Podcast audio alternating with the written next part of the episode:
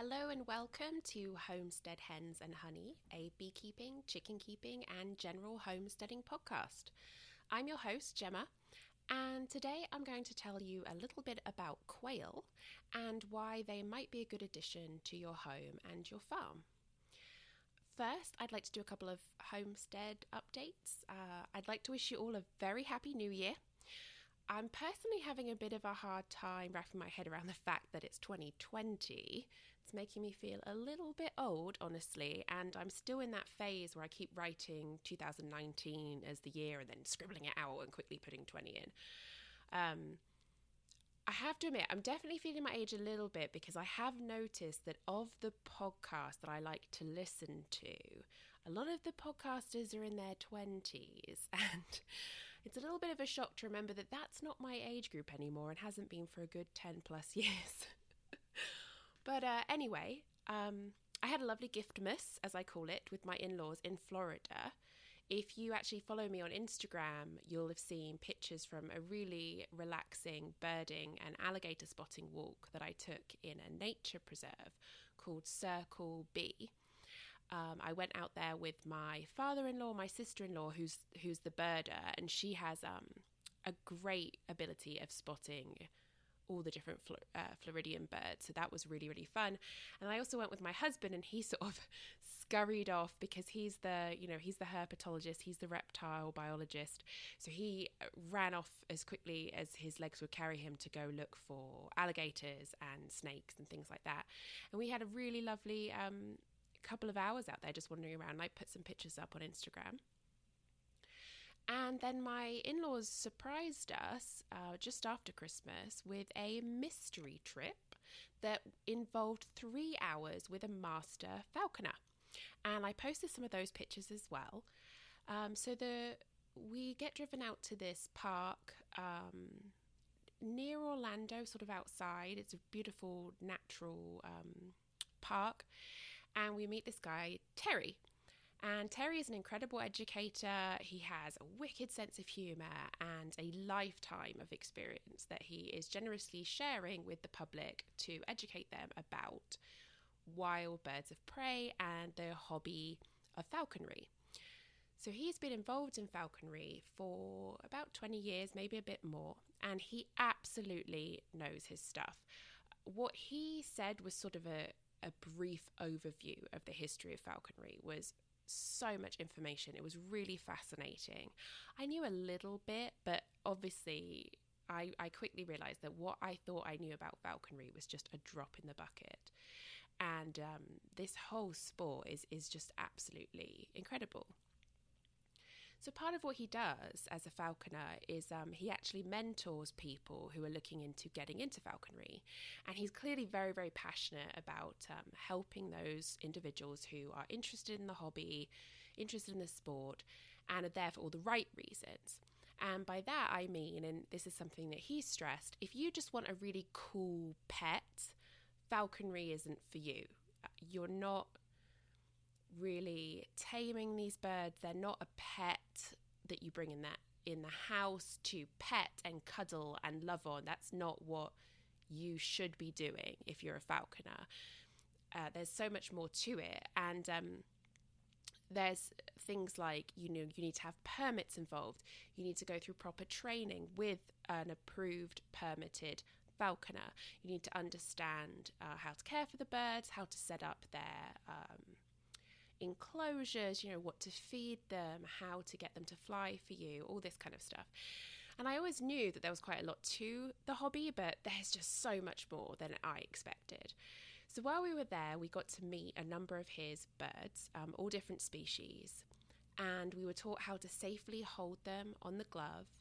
And at the end, he actually showed us how to fly a Harris hawk called Django, which was probably my favorite part of the entire experience. And I'm not sure I'll ever forget it, honestly. It was absolutely incredible.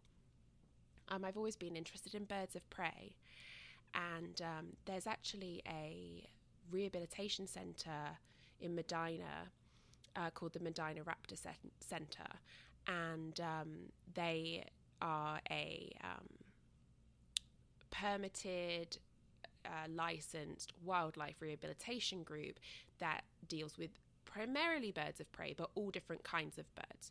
So uh, if you find an injured bird or you find orphaned chicks, you can take them to the Medina Raptor Centre and they will take care of them. And whenever they can, they re release.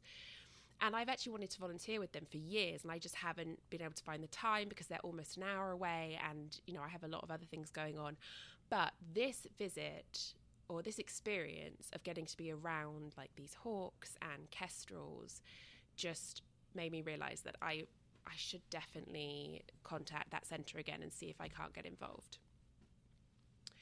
So, Terry has this business where he does outreaches and he does educational events and obviously private events. So, if you live near Orlando, follow the link to my website in this um, episode description and check out his Facebook that has all of his contact information on it and a little bit more information about what he does. And for anyone else who might be interested in falconry um, or raptor rescue, I would de- definitely recommend Googling uh, falconry or raptor rescue in your local area because you might be surprised to find that you have a local chapter. So while we were away in Florida, we actually missed the nice weather here in Ohio.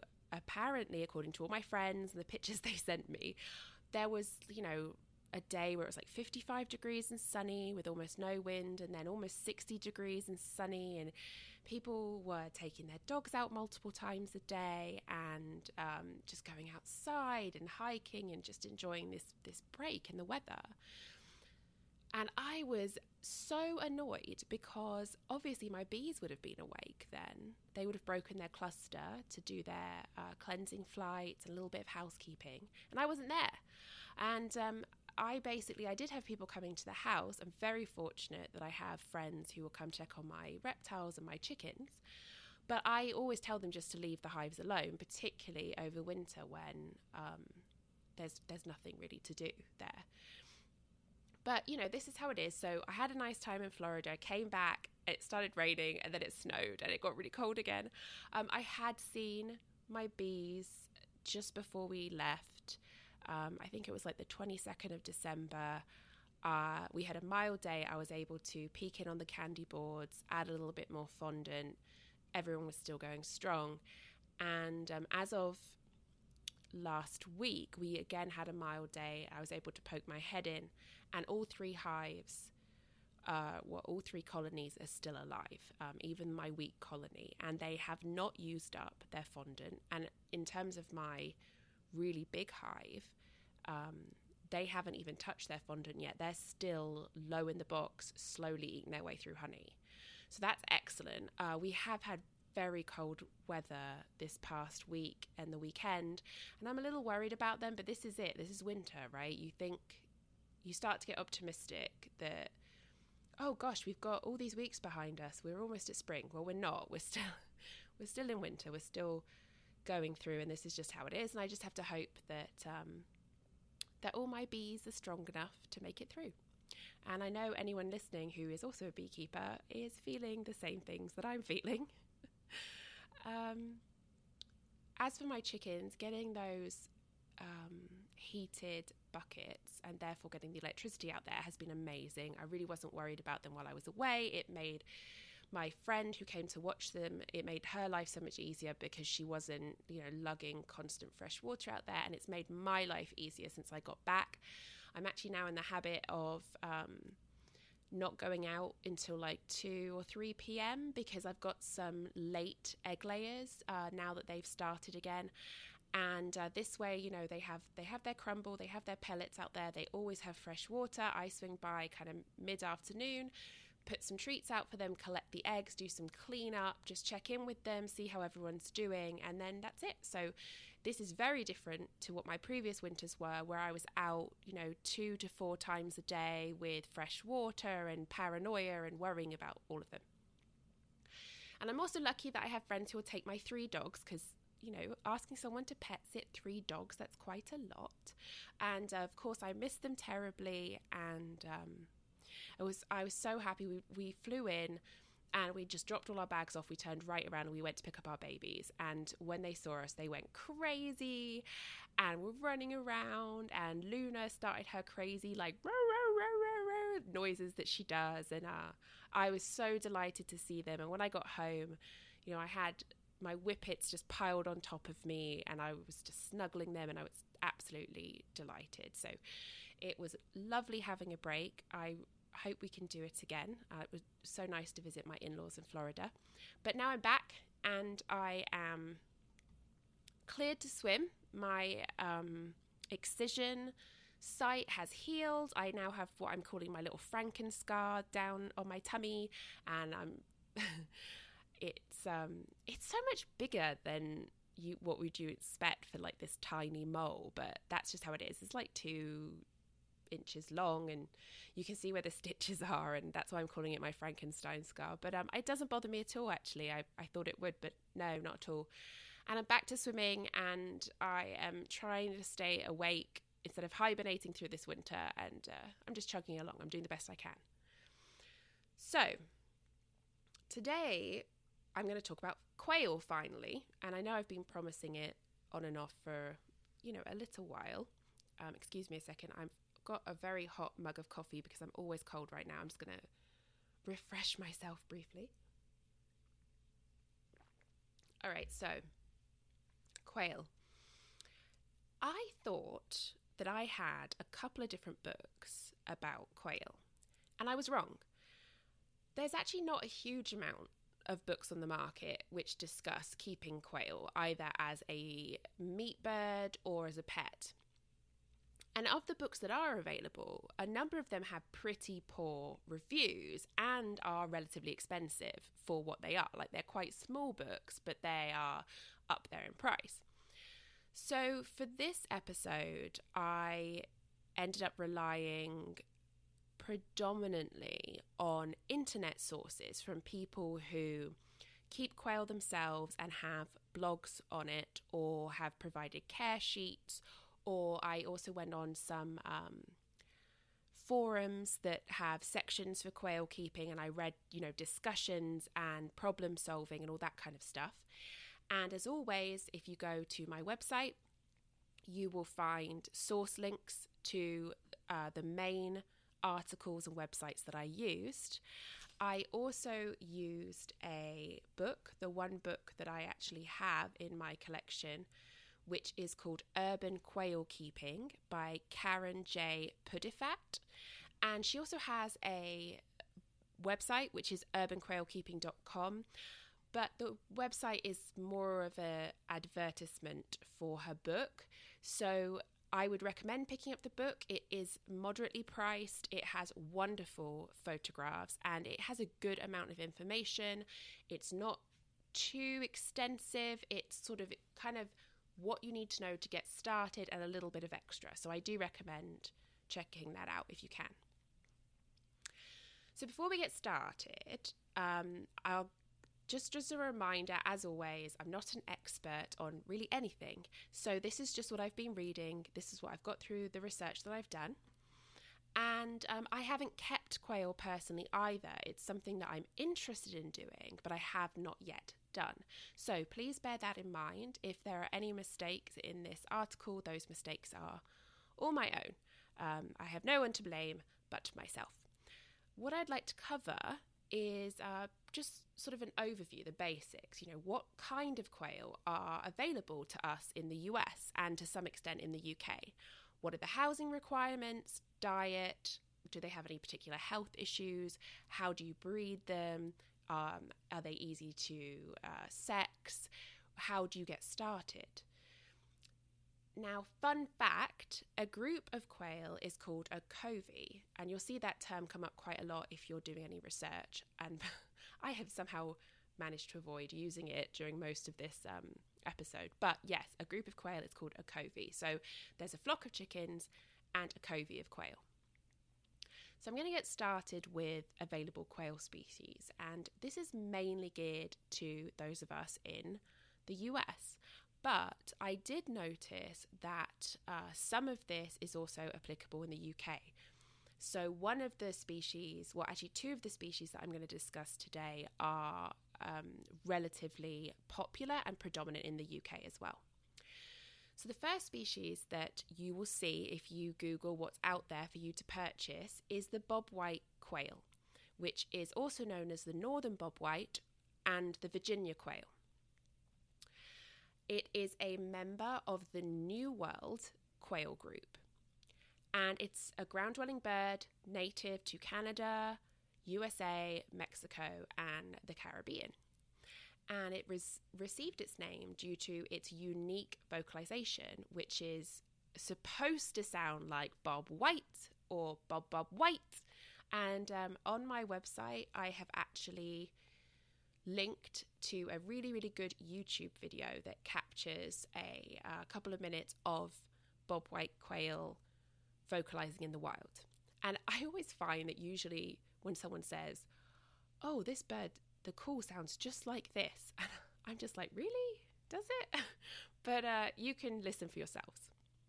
So, bobwhite quail are moderately sized for a quail, with a wingspan between 9 to 15 inches, and they tend to weigh between 4 to 6 ounces as adults. The species is sexually dimorphic, with the males having a white throat and a brow stripe bordered by black, whereas the females have a buff or tan coloured throat and a brow without the black border. So the males are a little bit more striking in their coloration than the females. The average lifespan in the wild for a bobwhite quail is actually a rather dismal six months. But under ideal conditions, and hopefully what we would provide in captivity, bobwhites can live about five years, sometimes more. Their diet consists of a variety of weeds, seeds, grasses, and insects. In captivity, bob whites do well on a game bird feed, usually a crumble because they're small birds, small seed mix, fresh greens, and a variety of insects which can be dry or live. Supplemented with calcium, which a lot like what we do with our chickens. And just as with our chickens, calcium is especially important for the females as they are laying. Bobwhite quail do best in mated pairs during the primary breeding seasons throughout spring and summer. But in the cooler months, larger groups with a mix of male and females can be kept, as a lot of the territorial behaviour will subside during this time period. So, this means that if you intend to keep many pairs in a large aviary, you'll need to separate the mated pairs for about half the year to avoid fighting and injury and even death. Uh, males during uh, mating period can and will fight to the death. There are some articles I read that stated you can keep in breeding trios, one male to two hens. But there are other articles that said we don't recommend this and you will get a better yield of fertile eggs if you just do one male, one female. So I'm not really sure. You can experiment with that. The bobwhite matures a bit more slowly than many other quail species. They reach sexual maturity at six months and they will breed readily, with the hens laying an egg a day. Bobwhites are sometimes kept as meat birds, and um, in part because they are, you know, a, a moderately sized quail, so they do offer a certain amount of meat compared to smaller breeds but they're more popular as pets and egg producers, it seems like. And this might be in part due to how it takes them longer to reach slaughtering weight. So it seems like the bobwhite would be a good quail for you if you're looking for a species that can be kept in pairs, used for egg production, and is also an interesting pet.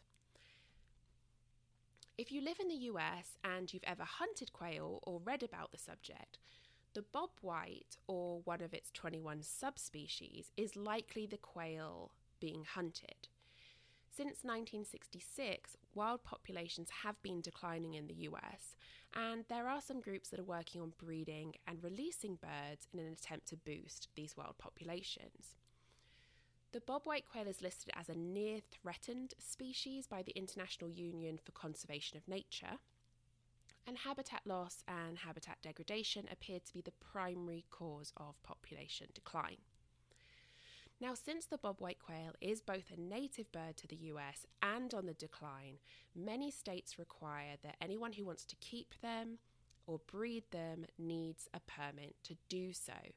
So, if you are interested in the bobwhite quail, please check with your local fish and wildlife representative to find out what you need to do to legally keep them. From what I've been able to ascertain, permits are relatively inexpensive and average about $25 to $40 per year. The next quail that I want to talk about is the king quail.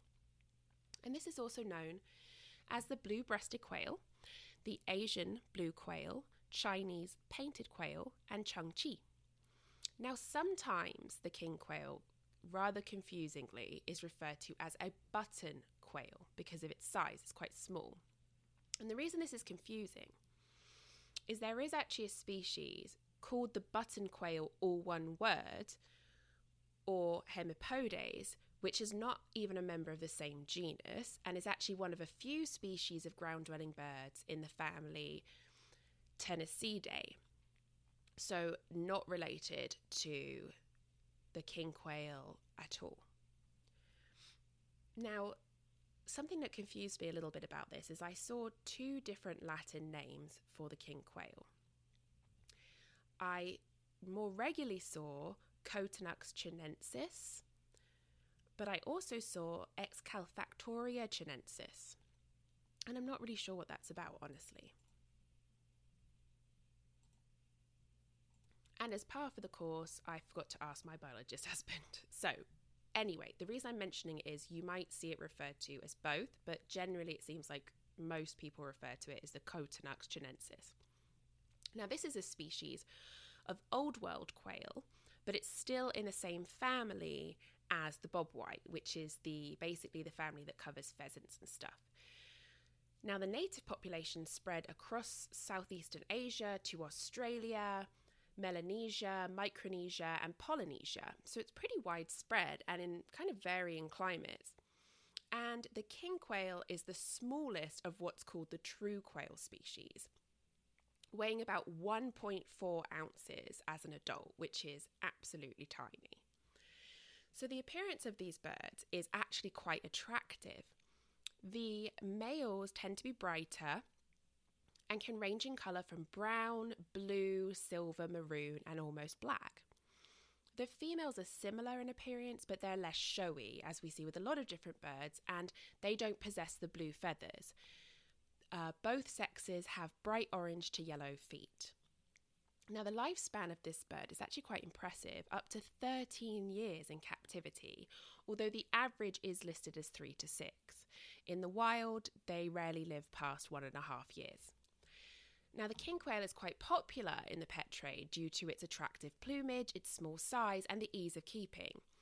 They can be kept in breeding pairs or in larger groups, although enclo- enclosure size must increase to accommodate.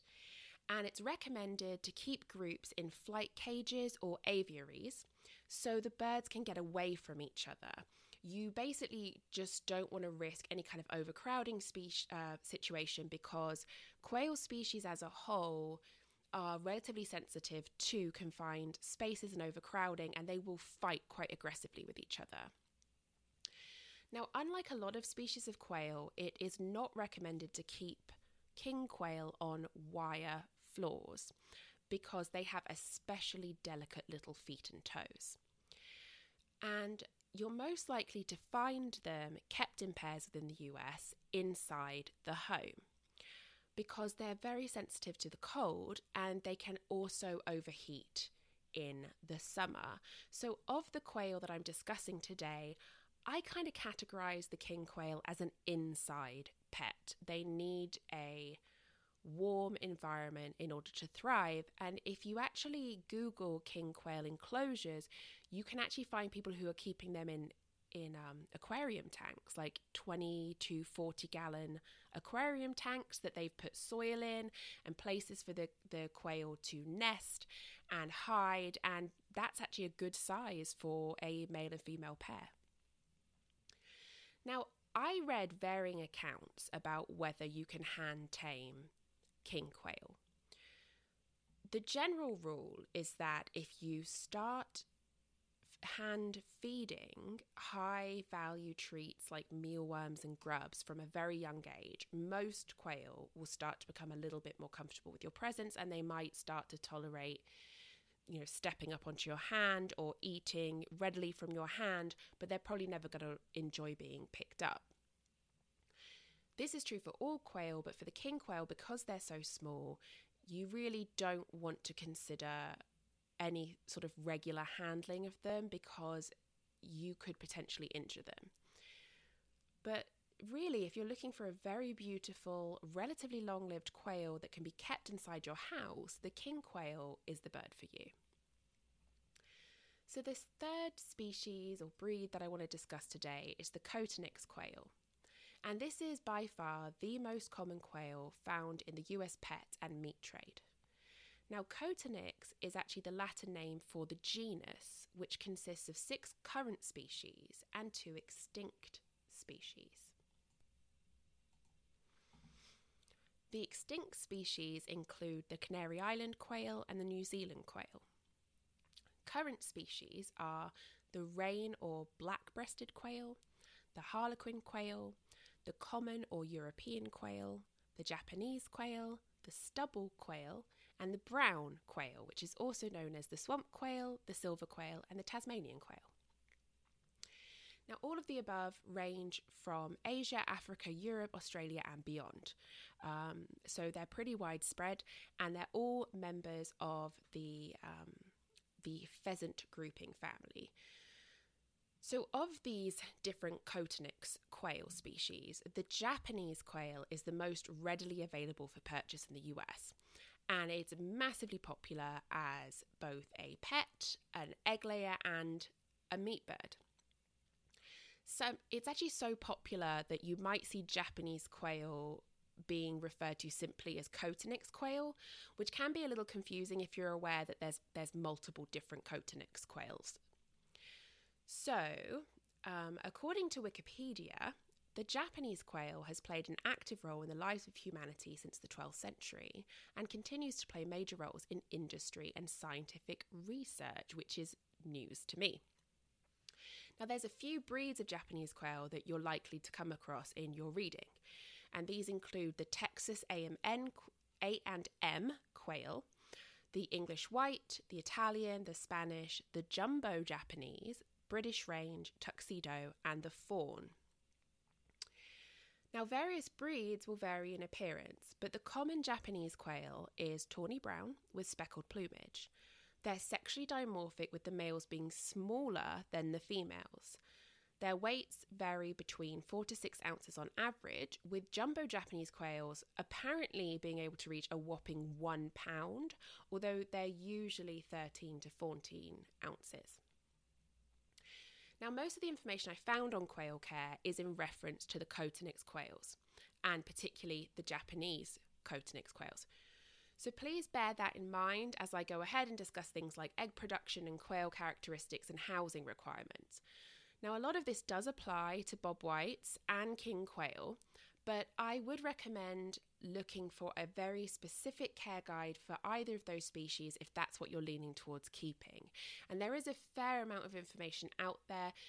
Um, there seems to be a number of different forums that um, could be a good resource for you. So, what I'm about to discuss, most of this information came from the book I referenced earlier, um, Urban Quail Keeping by Karen J. Pudifat.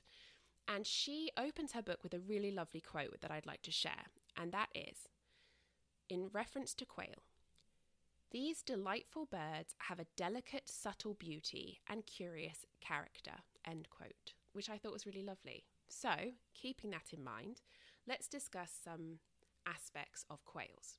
So, firstly, I'm going to talk about their egg production.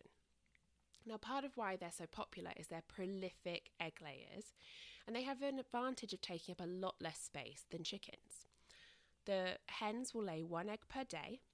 They start laying at 35 to 45 days old. Days old, which is very different to the 18 to 22 weeks old that we see with chickens. So, this means that you get approximately 200 to 300 eggs per year from your quail hen. Now, unlike chickens who tend to be morning layers, quail tend to lay in the afternoon or the evening, and yes, they also have their own little egg song. Now, most eggs that they'll lay will be between the ages of, oh, sorry, up to the age of 9 to 12 months. So they're most fecund during their first year, and then you'll start to see a gradual decline in egg production. But I'll be honest, this is the official statement on the matter. It seems like your mileage might vary and it depends on the breed because I definitely came across posts from people with hens that were still laying very, very well into their like third plus year. Now, in terms of comparison to a chicken egg, you would need approximately five quail eggs to equal one medium sized chicken egg. And this basically means that 13 quail will lay the equivalent of a dozen chicken eggs per week. And when you look at the math like that, you're basically saying 13 quail to, let's say, 12 chickens then. But the advantage of those 13 quail is that they're taking up a very, very small amount of space in comparison to those dozen chickens, which need a good amount of room. Apparently, the taste of a quail egg is similar to that of a chicken egg. And I say apparently because I've actually never had the pleasure of trying quail, but that is definitely something that I want to do. In recipes, if you need to convert from a regular chicken egg to a quail egg, it's best to match weight to weight. So basically, find out how much a large or medium chicken egg would weigh and then match that to um, quail eggs. The egg shells tend to be cream with brown speckles, and the inner shell is a pale blue. But when I was reading around and looking at Instagram accounts, I noticed that some breeds of quail are specifically bred to have coloured eggs now, just like we see with Easter egger chickens. The author of Urban Quail Keeping recommends using ice cube trays to collect and store quail eggs. She's found those to be the perfect size. And just as with chickens, any oddly sized, so especially large or very, very small, or deformed eggs from your quail can indicate a health issue, or they could be a sign of a normal process within a young layer or a very old layer.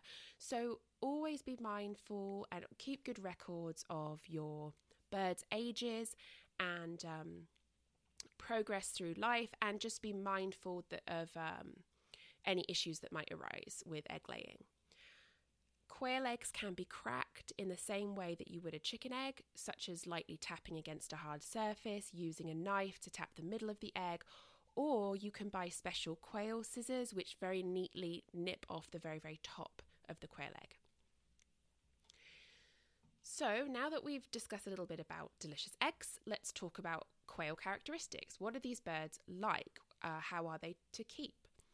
So, generally speaking, quail are shy and retiring, and they're known for being quite flighty and nervous, but they're also curious and charming.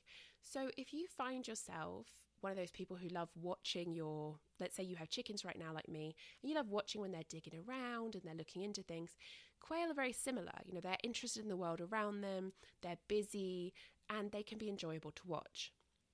Now, something to keep in mind with quail, and you'll see this reference time and time again, is that they startle easily, and when they startle, they fly upwards with a very fast burst of speed. And they're also known to be escape artists. So, these are two aspects that you need to consider carefully when you're planning enclosures for them. Quail can be hand tamed, but you shouldn't expect it and it does require consistent time and effort from a very young age to maintain that level of taming. If you're looking for a pet that you can cuddle, you will not find it with a quail. In terms of how you go about handling a quail, you would gently place your hand over their back with your index and middle finger around either side of their neck. Then use your other hand to carefully scoop them up from below. Now, quail, like I said, they're flighty, they're nervous, they're going to struggle. So just maintain that gentle hold, but be careful not to squeeze because they're much more delicate than chickens.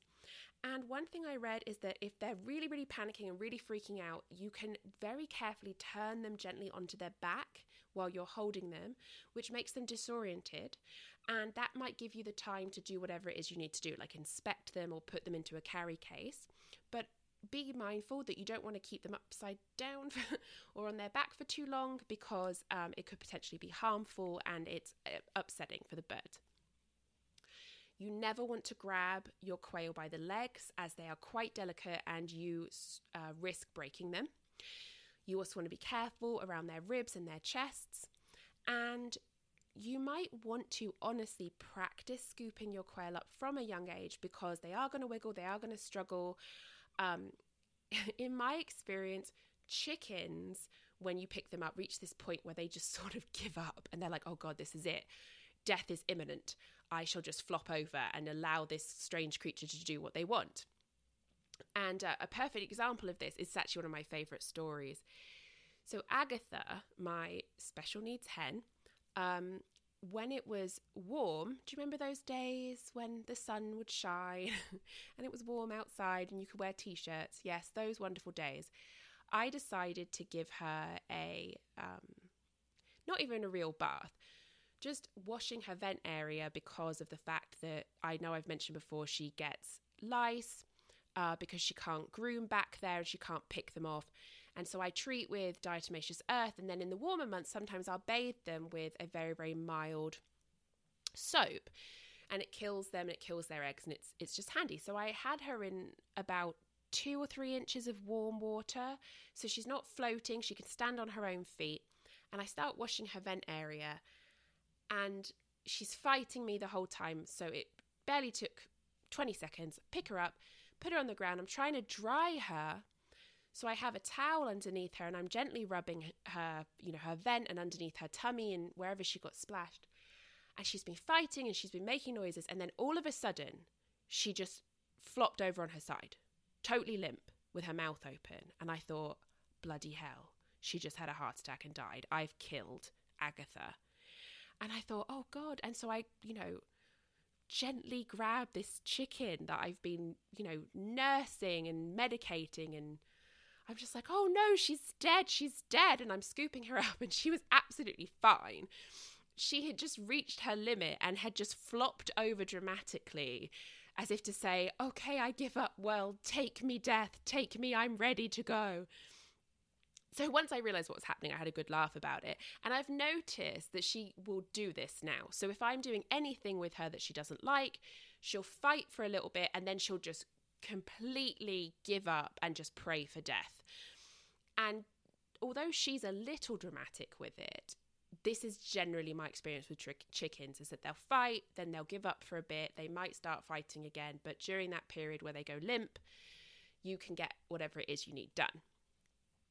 Quail aren't like this. Quail will only start stop fighting when they're exhausted, and you want to be mindful of not wearing the poor little things out so, practicing gently holding the birds when they're struggling is good for you, and it might even be good for the bird to get used to you scooping them up.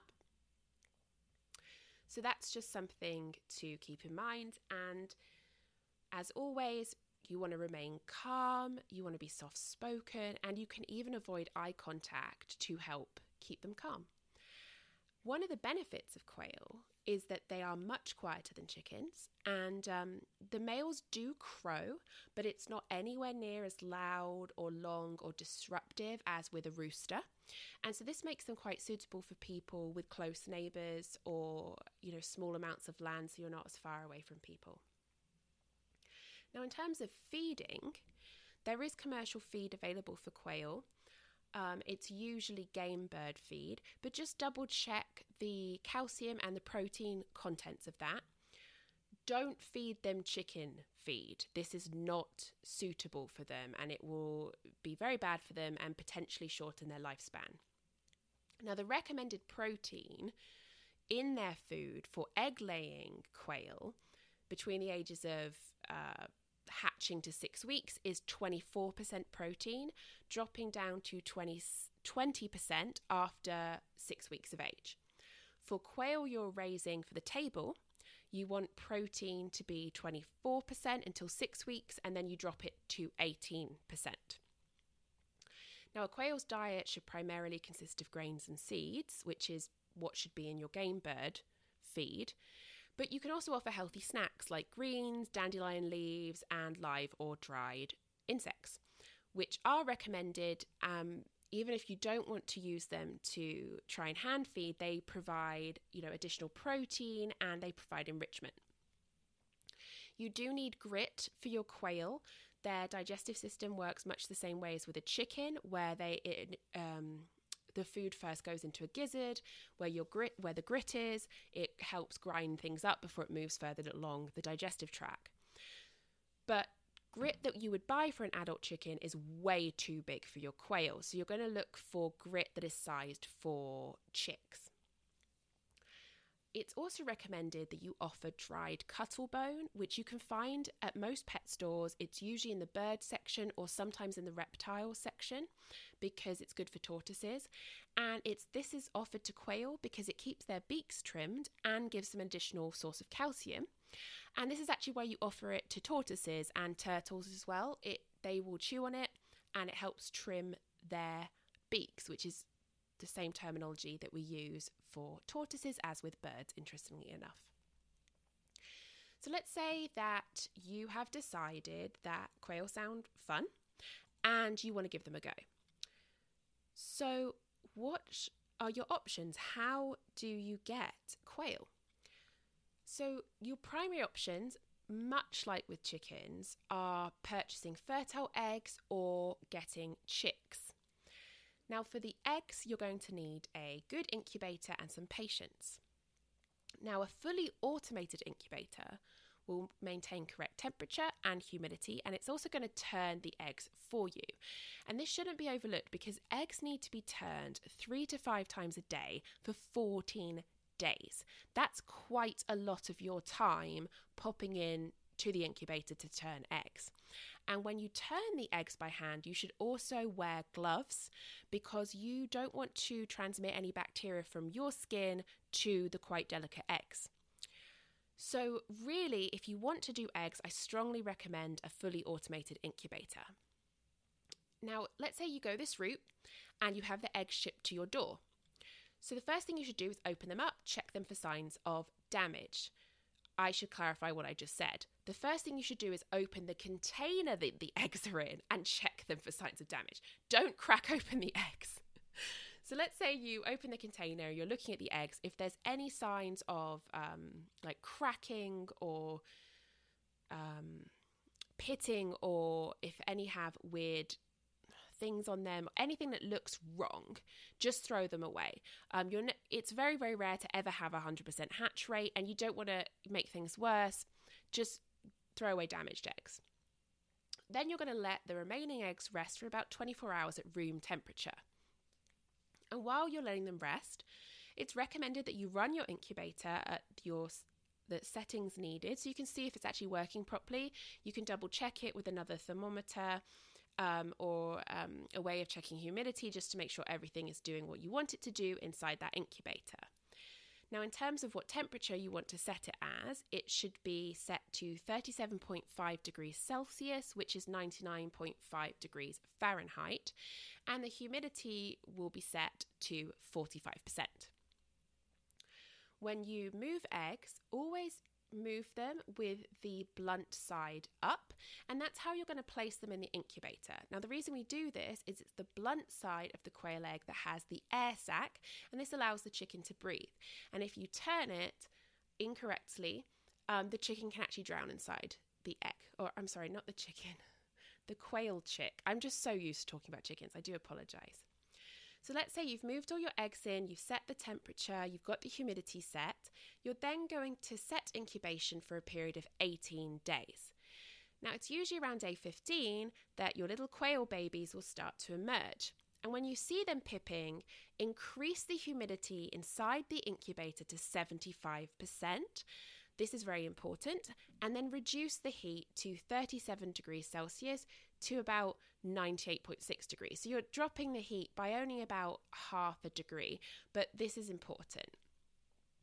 You don't want to remove any of the chicks while others are still pipping, because a sudden decrease in the humidity can make it hard or even impossible for chicks to hatch, leading to fatalities. So, though it's probably hard to resist, try and wait until the majority of the chicks are completely out of their shells before you open the incubator. Once the chicks have been in the incubator long enough that they're dry and they're fluffy, you can move them over into a brooder. So, what kind of brooder do you need for quail? Well, it's very much like chickens, honestly. Um, you want to make sure that you're placing your brooder in a warm and dry area free from drafts. You can make your brooder out of any kind of large container. Um, I've seen metal livestock troughs, uh, extra large plastic storage bins, or people have made um, their own out of wood. So a lot of them look kind of like raised beds or planters or a rectangular box. And just as with chickens, little quail babies, they need a heat source. And um, what you do, just as with chickens, is it will be a warmer heat source when they're very small, and as they're growing larger and they're, they're more able to maintain their body heat, you're gradually cooling things down. So, for the first 24 hours of your little quail's life, you're going to keep your brooder at about 37 degrees Celsius, which is about 98.6 degrees Fahrenheit. At week one, you set the heat to 35 Celsius, 95 Fahrenheit. Week two, 30 degrees Celsius, 86 degrees Fahrenheit. Week 3, 25 degrees Celsius, 77 degrees Fahrenheit. Week 4, 20 degrees Celsius, 68 degrees Fahrenheit. And then at week 5, you're going to adjust the temperature to whatever your adult enclosure conditions are. So this is whether you have them outside or if it's button quail slash king quail, maybe you have them in another room of your house. And so you're going to want to match your brooder temperature to wherever they're going to be living as adults. And then at week six, you actually get to move them to the adult enclosure. Now, if you don't have a brooder and you're going shopping to make one, here are things that you should keep in mind. And these are considered sort of top features of a brooder. So you're going to need a heat source, a thermometer, so you know exactly how warm it is in there. You want some kind of vented lid or cover. You don't want a solid lid because A, they're going to need sunlight, and B, you don't want to trap too much humidity in there. Have a blanket on standby just in case you need to cover part of that lid to either increase the heat or increase the humidity. Then you want some kind of non slip matting on the very base of the brooder, and this is going to prevent the chicks from slipping everywhere and potentially hurting themselves. And on the top of the non slip matting, you can have some kind of bedding material. And it's recommended that when they're very small, um, use paper towels because you can see more clearly how they're defecating and what it looks like, which can be quite crucial because you want to really get ahead of if you see any issues there, like any signs of illness or if they're not pooping enough or they're pooping way too much. And then you know, if everything's looking good and they're getting bigger and they're eating and defecating well, you can switch over to something like sawdust or flakes. You're going to need some kind of chick safe waterer. So, most, you know, uh, supply stores sell waterers designed specifically for baby birds now. Um, so you could just pick up one of those. But if you don't have one on hand, you can use a shallow bowl that you fill with river stones, pebbles, or marbles. Basically, anything that if a chick falls into it, it has something it can push up against and it doesn't drown because chicks aren't smart and they will drown. And then finally, you want to have uh, your quail food, but you're going to need to grind it down. So unless it's a very, very fine, um, fine crumble, you're going to have to grind it up yourself for the chicks to eat. So let's say you've gone through all of this, you Oh, sorry, one of my dogs is wandering under the desk. I hope that didn't pop up on the recording. um, okay, so let's say you've gone through all this, you've you've had your quail babies in the brooder, and you're ready to move them into outside enclosures or permanent enclosures. What are your options there? Like, how do you set up a quail tank or a quail enclosure? So, as I mentioned before, if we're talking about king quail, that's a little different. You could put them in little aquariums, you can build them something small. It's usually going to be in your house. You can make it as pretty or as simple as you want. For Coturnix quail, quail or um, bob whites, you might want to consider keeping them outside. And um, for them, you're really looking at two options. There are hutches, and then there's a combined kind of run and aviary or flight cage, flight cage option. So I'm going to start with hutches. I found that when looking at quail, this was predominantly what I saw when people were keeping them. And to be honest, I don't like them. Um, it seems like the hutches are either rabbit hutches that have been modified to let in a bit more sunlight um, because quail do need the sunlight and they're actually big lovers of sunshine so it's it's good for them or they're basically just a big wooden rectangular structure with kind of an open wire front which is on a hinge and that's like how you open the cage and I just I'm not a huge fan of them I think that they have a great benefit if you're keeping pairs, and that's probably a more suitable size for them. And particularly if you're breeding for meat, I can see the benefit of having hutches, particularly stackable hutches, because you can keep a lot of quail in a confined space this way. And also, you're more able to, um, let's say you're breeding for meat, you know which male is with which female and that allows you to assess you know what they're doing how their offspring are coming about and one benefit I will say about a hutch as well is that because they're relatively compact, you can put them in a garage, you can put them on your patio, or you can keep them inside. But like I said, I'm not a huge fan.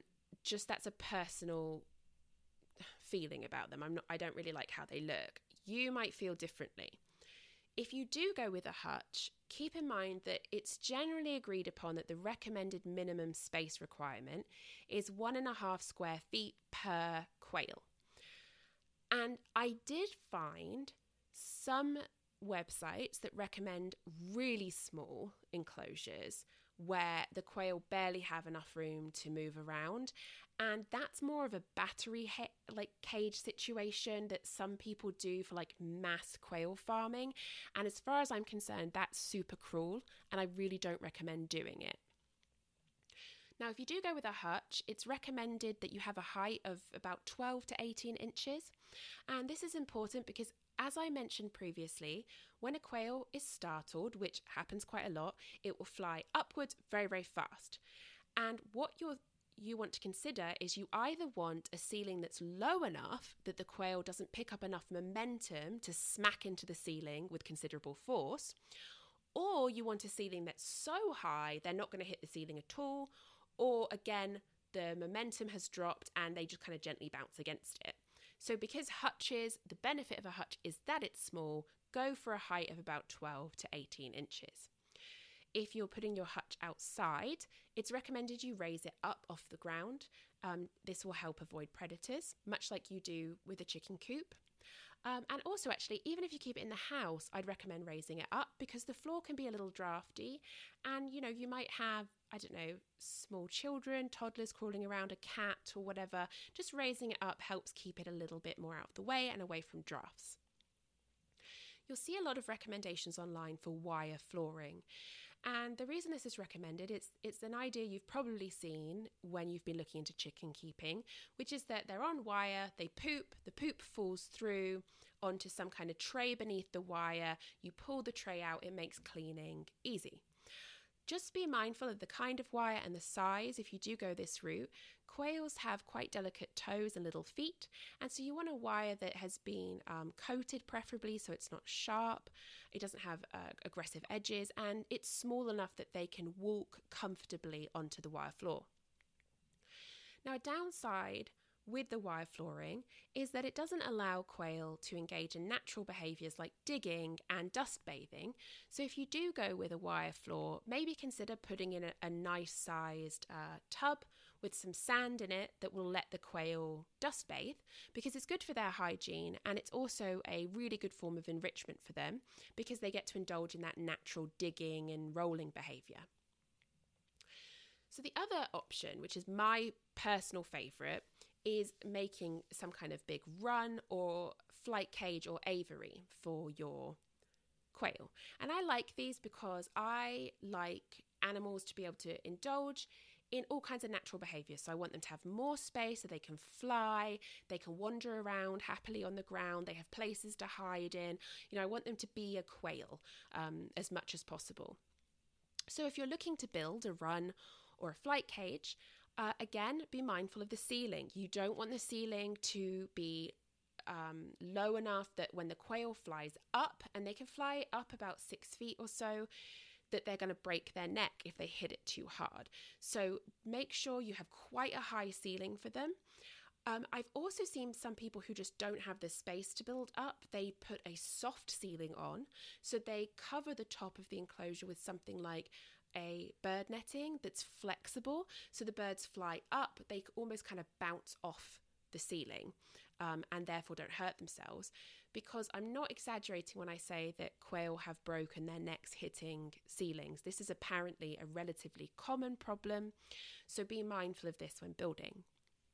If you're building outside, or you're hoping to house your quail outside, you want to avoid damp conditions. So consider where you're going to put them on your property having something up against the back of the enclosure can be good because it acts as a windbreak because quail are also quite sensitive to the wind and will be unwilling to come outside um, if it's windy in any way. You also want to provide a cover because, again, quail are quite small and they're not hardy like a lot of our chickens are. So, if it rains a lot, your quail can become too wet and get quite ill. So, consider putting a cover up and I actually read it recommended that you use a cover that lets sunlight shine through. And one thing I saw that I thought was a pretty good tip was to get a shower curtain, the kind that's sort of semi opaque. And that way, you know, the sun can come through, but you're keeping them out of the rain. Now, when thinking about if you want to keep quail outside or not, Something to consider is that the ideal temperature for most quail, so a lot of the Coturnix breeds, like the Japanese Coturnix that I've mentioned and the Bob White and things like that, the ideal temperature is between 16 degrees Celsius, which is about 61 degrees Fahrenheit, to 23 degrees Celsius or 73 degrees Fahrenheit, with between a 30 to 80% humidity. Now, that's not a very big range, and most of us don't live in places that have that temperature for a huge part of the year. So let's think about how we can mitigate this.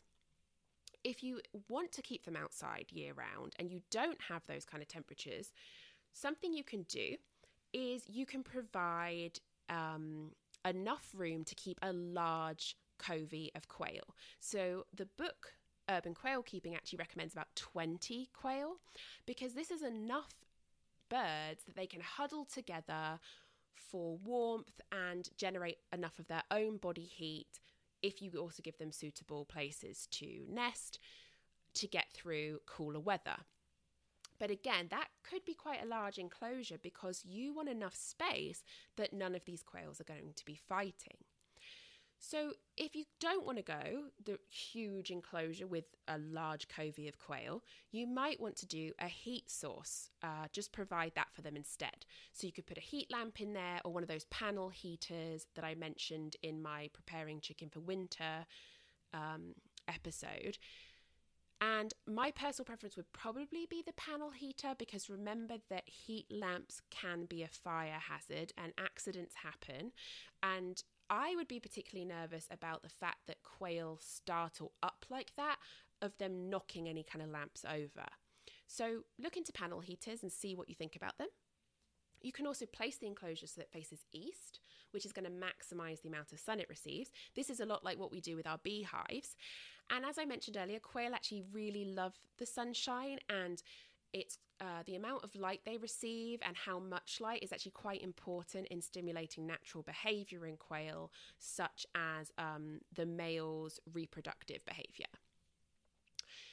Now, sunshine, as I said, affects them, and it's much like with chickens. In the winter, when the days get shorter, uh, quail will decrease and eventually stop their egg production. It's usually around three months of the year, but you can put lights out there to increase the production or prevent it from decreasing, just as you would with chickens. And again, I've had another whippet visitor, so if you heard a weird noise just then, that was one of my dogs, and I apologize.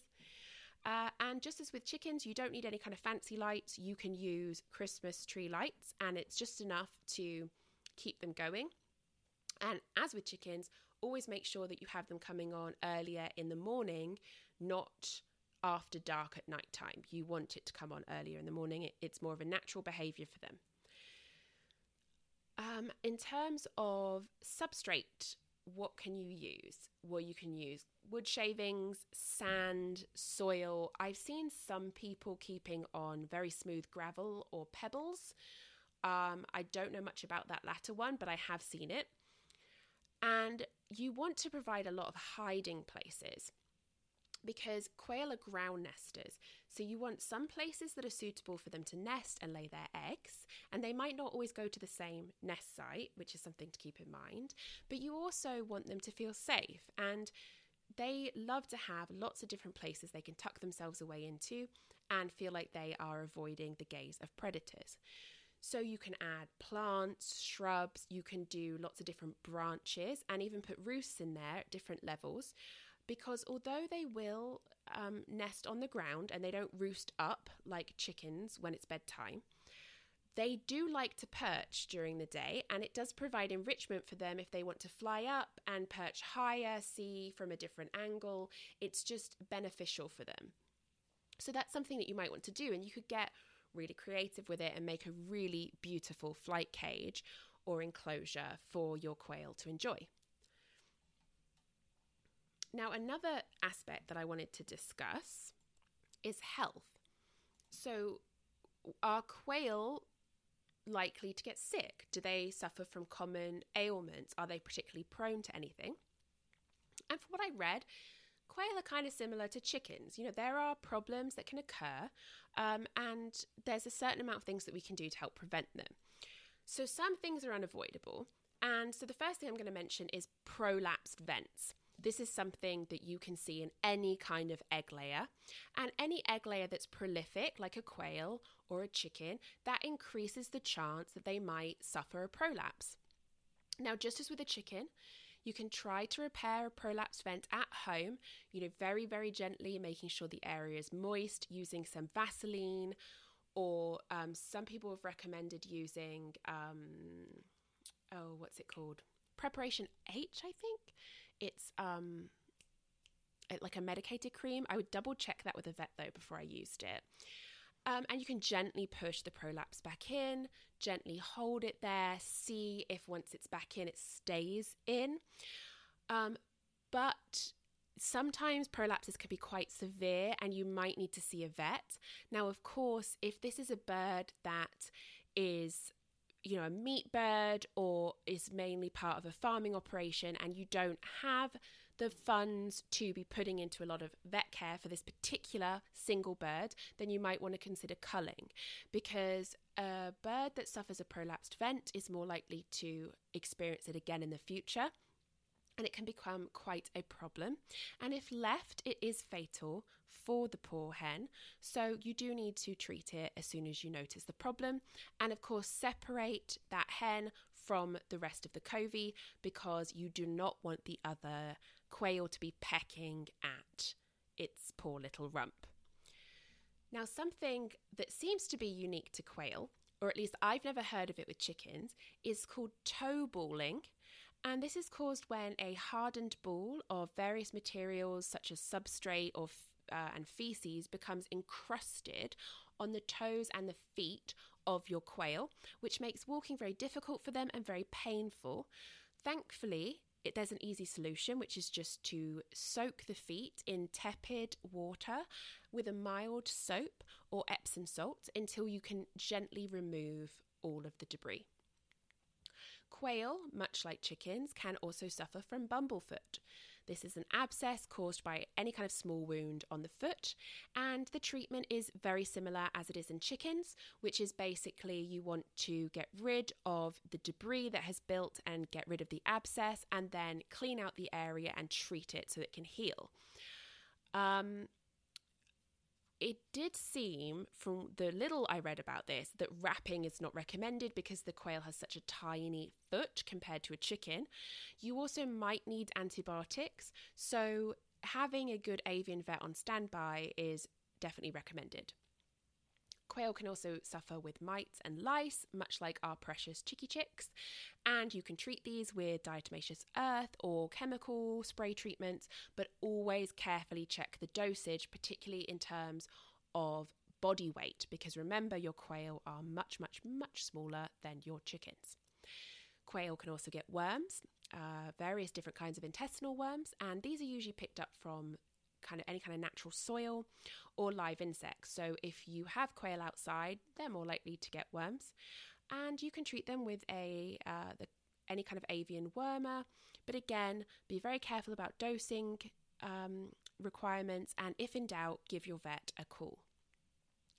Quail can also get coccidiosis, much as what we see in chickens, and just as a reminder, this is a microscopic parasite that colonizes the intestines and it spreads through poop. And sadly, it can spread very, very fast and absolutely decimate a flock, both of chickens and of your quail.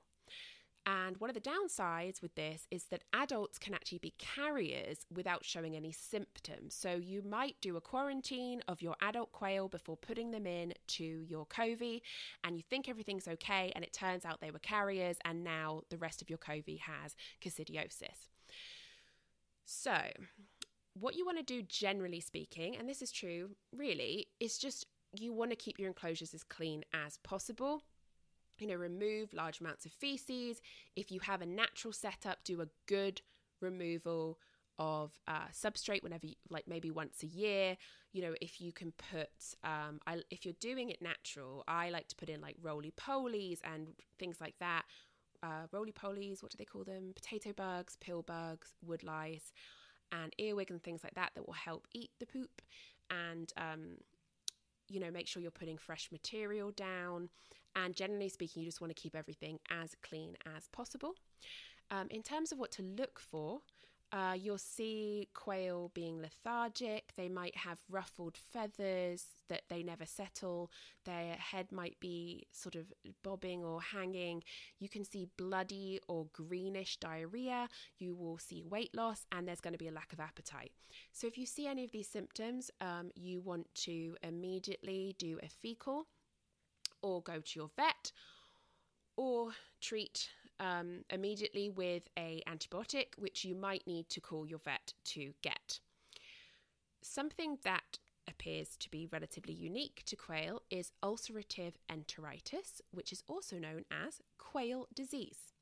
And this is a bacterial infection that causes ulcers in the small intestine, which prevents the absorption of nutrients, and this leads to rapid weight loss and eventually death. It spreads extremely fast in a flock or a covey, and it is deadly if untreated. You will need antibiotics, so have your vet on standby. And it's the downside seems to be that the symptoms are um, very similar to coccidiosis. Uh, you're looking for kind of signs of greenish, especially water, watery diarrhea, lethargy, lack of appetite, weakened birds, things like that. So, this is kind of why I'm saying you might want to do a fecal with your vet because your vet will be able to tell you if you're looking at parasites or if it is leading towards a bacterial infection. As always, um, you need to practice good biosecurity, which means quarantining new birds. And also good hygiene, like I mentioned before. Keep things as clean as you possibly can. With birds, I know it's difficult because birds are little birds are little poop machines and they will walk in it and all that kind of stuff. But um, just be mindful and you know try and get into a regular habit of good maintenance, good cleaning. Um, quail, much like chickens, are attracted to the colour red. So, if a bird is injured and has an open wound or a small cut, or even just a couple of drops of blood on it, you're going to want to remove that bird, get it healed up, and then carefully reintroduce it. Or otherwise, you risk it getting pecked potentially to death. If you find that you have a lot of pecking injuries in your covey, this could be a sign that your birds are overcrowded, uh, particularly in terms of maybe you have too many males to females. So reassess how much space all of your quail have and potentially consider separating them into pairs. Speaking of pairs, how do you breed quail? Well, when a mummy quail and a daddy quail love each other very, very much. No, uh, well, kind of. So basically, the recommended ratio for success in breeding quail is either a pair, trios, or one male to five to six females, which is a fun little quail harem for the boy. In terms of sexing, what I have read, because again, I don't have personal experience, but it sounds like it's relatively easy to do. You have a couple of ways to tell if you have a boy quail or a girl quail. So the first one is you can compare vents of sexually mature uh, birds. So a male quail will have a red and domed vent. And if you actually get the book I recommended, Urban Quail Keeping, she has a very clear picture of a male vent and a female vent, and it's really quite a remarkable difference. You can also compare the behaviour of your quail. Males will start to crow, females will lay eggs, but also males will chase all the other quail because this is a natural behaviour for them when they're ready to mate. You can also compare their plumage. So males in um, males in the Japanese coturnix, which is again mainly what I'm referencing here, they develop a reddish brown chest, whereas the females have cream chests with brown speckles or spots on them. So there's quite a difference. And as I mentioned before, like for instance, king quail, they'll have, you know, very bright colours and that beautiful rich blue that you might find if you Google king quail, whereas the females are much softer coloured, they're much more muted, and the females aren't blue. They do not get blue feathers. Something you could also look for in terms of sexing your quail is foam balls on the floor of your enclosure. So, a sexually mature male quail will produce these bizarre little globules that consist of various proteins and enzyme, not semen, as sometimes erroneously stated, and they just sort of plop these things that look a bit like shaving foam around the enclosure when they are ready to mate. And during mating, the male will place this foam ball into the female's cloaca after he ejaculates. Now, something I thought was interesting is in the book that I've been referencing, Urban Quail Keeping, the author states that people don't know why males do this, but one of the theories is that it might make the female's vent cloaca area more um, habitable for the male semen. Because in most animals the like vaginal tract and area actually isn't um, good for sperm. It is actually it's usually acidic and is actually eventually will wear down um, and break down semen so that was one of the theories. But to me, it kind of sounds like the foam ball increases the chances that it's that quail's sperm that's going to fertilize her. Because if there's a foam ball in place, is it possible that if another male gets to her while that foam ball is there, his semen won't go anywhere? I mean, just a thought, maybe. So I don't know. But if you want, I guess you could look a little bit more into creepy little foam balls left by male quails. so there you go. Uh, so keep an eye out for that. If you see those, you do have a boy.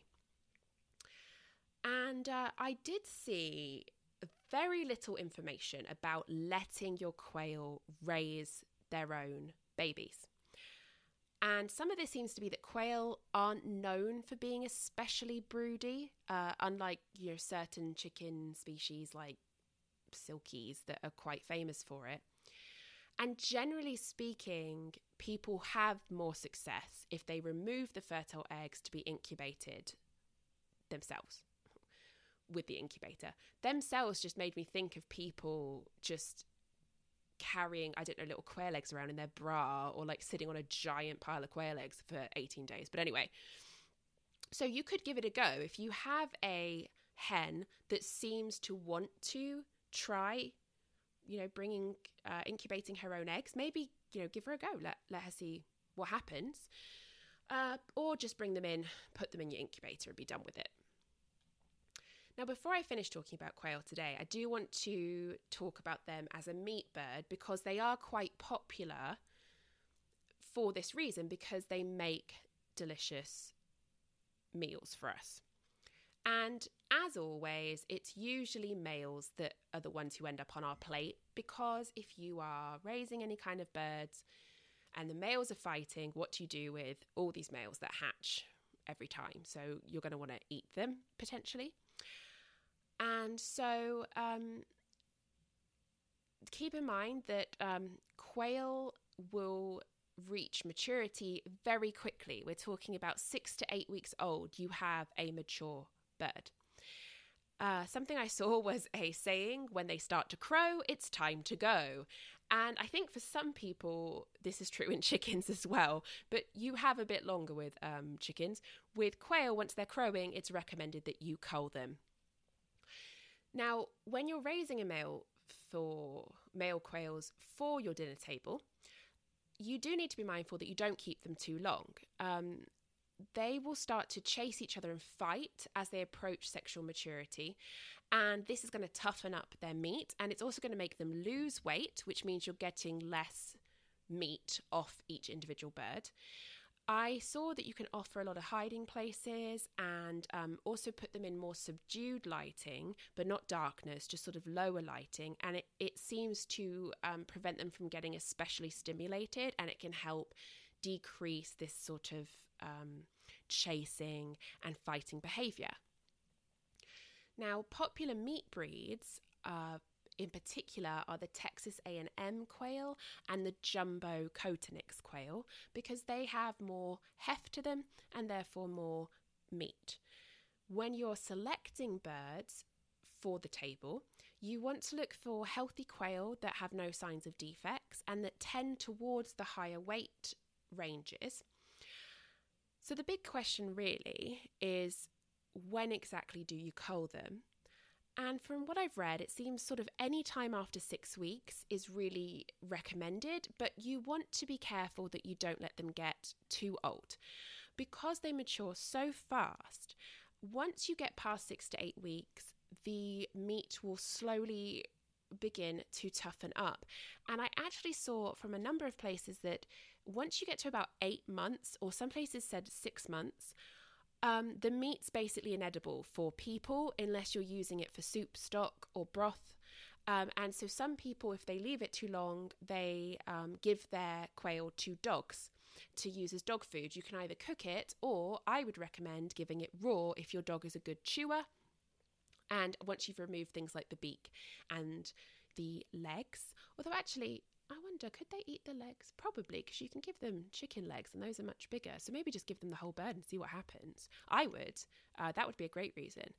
Um, I have considered raising quail for reptile food, but as I've stated before, I don't feed live to any of my reptiles because A, I think it's inhumane, and B, because they could have parasites that my reptiles would get. Whereas if you cull their food first and freeze it, you kill off a lot of bacteria and parasites. And also because live prey can and has historically very seriously harmed various different reptiles, including blinding snakes and in some cases even killing them. So I've thought about what age would I be culling for my reptiles, and I would be culling from quite a young age up to about six weeks because I have snakes of different sizes, and the smaller snakes would need smaller prey. So that might be something to keep in mind if you also are looking to feed off to other animals in your care. If you're intending on selling your quail, I don't have any information for you. Um, you need to check with your local authorities to find out how you can legally do so. Um, as always, when you're selling to the public, there's always additional requirements for the safety of everyone involved. So just be sure that you're mindful, you do your research before you start selling at farmers markets or whatever. Now, in terms of culling, it's much like with a chicken. The primary methods are cervical dislocation, aka breaking the neck, um, and just taking the head off completely using sharp scissors or shears. I know I've mentioned before with chickens, when you are breaking the neck, it is a pulling motion. You are holding the head down um, firmly and then you're pulling the body of the bird back to do a sharp, quick break. And with a chicken, if you're too aggressive, you can pop their head off. And this is especially true with quail that are a lot smaller and a lot more delicate. So, a lot of people do just chop their head off with scissors. The downside with this for a um, someone like me who might want a quail to feed to a reptile is a quail is easier to swallow if it has its head. So it might take you a little bit to figure out the amount of pressure you need to quickly break the neck without yanking the head off. And as with chickens, the body of your quail is going to jerk and twitch quite a lot in your hands after you've killed them, but they are dead. This is just, you know, nerves firing in the body. It is not a sign that your bird is suffering. If you are going for um, the method where you're removing the head, be prepared to drain the blood. And there can sometimes be more than you might anticipate, apparently. So have a large bucket or container ready so you can drain all of the blood before you move on to process your bird. You always want to cull your quail out of sight and downwind of any living quail that you have on your property. As I've said before, quail are not domesticated, they are flighty birds. They will respond extremely negatively, apparently, to the smell of blood. So be mindful. You can watch DIY videos of the process of culling, or even better, if you know someone locally who keeps and butchers quail, see if you can shadow them and find out what they do to cull, and maybe they'll let you cull some of their quail when it's time, and that will give you a little bit of confidence to try it yourself. Just as with chickens, if you keep quail as your pets, that they're your babies, and you can't bring yourself to kill them when it's time, you can always take them to your vet. If your quail is sick or something's wrong with them and you just can't bring yourself to snap that little neck, it's okay. I am a softie as well. I have told you my story of having to take Ginger in to be euthanized. It's okay if you need to go to a vet. Don't let anyone make you feel bad because you're taking a tiny, inexpensive bird in for humane euthanasia. You do you, and I am here to support you and tell anyone else to leave you alone. So, that's basically it. um, I hope that was useful. And um, just again, I'm not an expert. I do not keep quail yet. Um, so this is just what I've read. It's what I've been reading on forums and websites and my book. And I do recommend, as always, do your own research. Find people who keep quail, particularly if they're local to you, and get them to give you the rundown. Go meet their birds if they're okay with it. I mean, that's a good way of figuring out how you feel about them. Um, I was very gung ho to get quail, particularly when my husband got a carpet python that won't eat rodents. So most snakes you can get them on rodents pretty easily and it's a you know it's their primary diet, but this little fussy guy wants birds. And so we started buying frozen quail to give him and they're expensive. They're a lot more expensive than rats for, you know, what should now be an obvious reason based on all this stuff that you have to do to take care of them. Um, and so I thought, you know, this would be great. I've wanted quail. Um, I knew they were prolific egg layers and therefore prolific breeders. And so I was like, well, what could I do with all the eggs? So my first thought was, would any of my friends be interested in quail eggs? And I was pleased to find that a lot of people consider quail eggs to be a delicacy and that apparently they can be particularly good in baking. And I know a number of people who bake. So I was like, okay, well, that's good. And then I thought, well, maybe I would raise some of these quail to varying sizes and ages, and I would kill them, and then I'd pop them in the freezer for snake food. So I was definitely like, yeah, let's do it. But after doing more research, um, it's not a priority for me. I don't see us saving enough money right now to make it worthwhile in terms of the starter costs of getting set up. And my biggest concern is temperature sensitivity. Um, as I was complaining about at the beginning of this episode, it's very cold right now. And we do get cold winters, and we've had much colder winters than this in Ohio. And my property as well is relatively damp. I know I've spoken before about how I don't have very good drainage on the back half of my lot, and we actually have kind of a swamp situation that builds up during heavy rain in the wood at the back. And I've had to be careful with where I've placed my hives and my chicken coops to mitigate this somewhat. And my concern with a quail that's sensitive to the cold and sensitive to the wind and sensitive to being damp, that this isn't the right property. That said, king quail, which are small and can be kept in the house, might be an option down the road. Or um, I might consider doing a indoor outdoor setup. So it did occur to me that where I'm sitting right now is in my husband's study, and right behind this computer are three ginormous windows that look out onto our garden and our property. And from here, I can see various bird feeders. I can see onto our back deck. I can see the chicken coops, the shed, and if I turn my head, I can just see the beehives. It's a beautiful view, basically.